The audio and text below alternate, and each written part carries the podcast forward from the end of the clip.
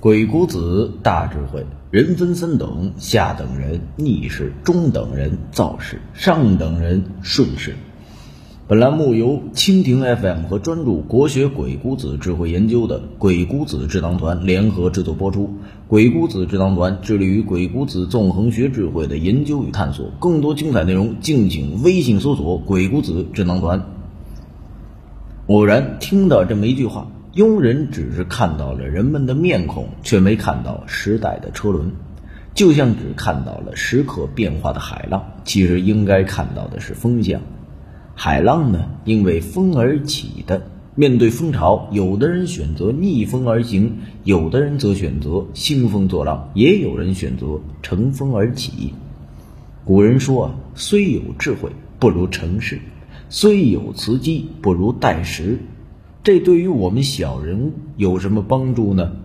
鬼谷道的一位道友啊，愤愤不平地说：“阿信，有件事儿我真是不吐不快。去年呢、啊，我们单位的效益下滑，作为高层，我临危受命，没日没夜的去搞业绩、搞管理、抓生产，结果忙活三个月，业绩反而更差了。于是呢，老板外聘了一个新人过来，这个奇迹啊发生了，他只用了一个多月。”业绩是蹭蹭的往上升，我不是嫉妒，我生气的是他用的是跟我一样的方案，凭什么我就下降，他就上升？凭什么我就被贬谪，他就被提拔？这不公平，他就是运气好。这位道友的感受啊，相信很多朋友都是感同身受，甚至亲身经历过。说句实在话，阿信曾经也是捡到过这样的便宜。多年之前被一家亏本公司聘请，我记着刚入公司的第一天查看财务报表啊，负数，老板是焦头烂额。于是我就旧瓶装新酒，一通折腾，一个月之后业绩持平，老板的脸上露出了久违的微笑。三个月之后公司开始盈利，老板特地摆了一桌酒席犒劳我。坦白的讲，我心里都明白，我做的只是常规操作，并没有什么奇谋诡计，可为什么会有奇效呢？有一个秘诀，就是周期。万物都有周期，如鬼谷子所说的春生夏长秋收冬藏，天之正也。也就是说，这家公司啊，正好通过转运之后啊，业务已经在轨道上了，我的加入正好就是踩在了下涨的节点上，所以很容易就做出业绩。有人会说这只是运气好而已，你要知道，运气它也是一种能力，因为有一种人总能够恰如其分的踩中节点。比如说我们认识的聪明的普通人，他们真的很普通，但是凑巧选择在零九年和一五年的时候买房，甚至还有人连中三元，在零三年就开始买房。当然了，其实只要在二零一五年之前入手都是合理的。如果你用经济周期来判断，你就会发现这些普通人啊，很聪明的选择了顺势而为。需要说明的是，经济周期并不随个人意愿而改变，而是经济运转的规律。不懂这个道理，即使赢了一次，也不过是踩了狗屎运罢了。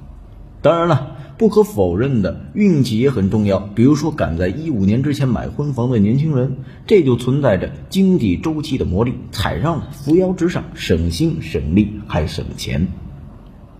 我们在选择工作的时候，也要学着时刻关注企业的周期情况。如果一家企业处于下滑期，任你是三头六臂无能为力，想要力挽狂澜几乎是痴人说梦。但是一家企业处于上升期，那么恭喜你，说不定你人生的春天就要到了。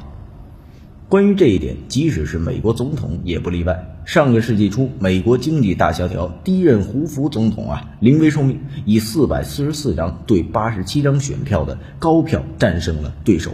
上台之后呢，实行扶持银行、扶持企业、提高关税等措施，结果是越搞越乱，怨声载道。他的继任者罗斯福以选举人四百七十二票对五十九票战胜了胡佛。上台之后实施了扶持银行、扶持企业、提高关税等措施，结果效果杠杠的，被誉为罗斯福新政。美国一跃成为世界扛把子。为什么几乎相同的策略应用在相同的受众上，结果却是南辕北辙呢？这跟经济周期又有什么关系？阳极必衰，在下滑期，你的策略再高明都没用。阴极反阳，在上升期躺着也能成功。所以鬼谷子告诉我们要学会观阴阳之开合。当然了，这跟运气也有关系。罗斯福上任不久之后，二战爆发了。但是无论如何，我们在说话做事之前，先得瞄一眼时势是阴还是阳，然后我们再做决定是进还是退，总归不是坏事。这么做不一定会让你活成喜剧，但是一定能避免活成悲剧，这是最基本的道理。我们必须要知道，尤其是如今这个时候，是选择创业还是上班，就需要我们认真的思考一下了。毕竟不识时务之人确实许多。最后我们再来探讨一个问题，到底是时势造英雄还是英雄造时势？阿信曾经相信一个简单的分类，凡提倡英雄造时势的，八成啊给人打鸡血的骗子，又或者是被人打鸡血打多了的傻子。关于英雄造时势，不可否认，人是高级动物，但是依然还是动物，必须承认，始终会有一双看不见的手在推动着人类的发展。有人认为那是有人在推动，其实啊，那是自然法则，道法自然。自古懂得乘势之人为王，所以仅需要改一个字就妥帖了。时势造英雄，英雄成时势。这个世界上本没有英雄，是时势造就了英雄。这个世界上三种人，一种是痴人，总是会逆势而行；第二种妄人，总是造势而动；第三种人就是贤人，是懂得顺势而为。对此，鬼谷子是认可的。比如他曾经说，势无可抵，则深隐而待时。阿信曾借用冯道的话解释一下，明时势，然后可知进退。本文由鬼谷子智囊团创始人鬼谷信原创，更多精彩鬼谷子纵横智慧内容，敬请微信搜索鬼谷子智囊团，我们一起纵横捭阖，鬼谷论道。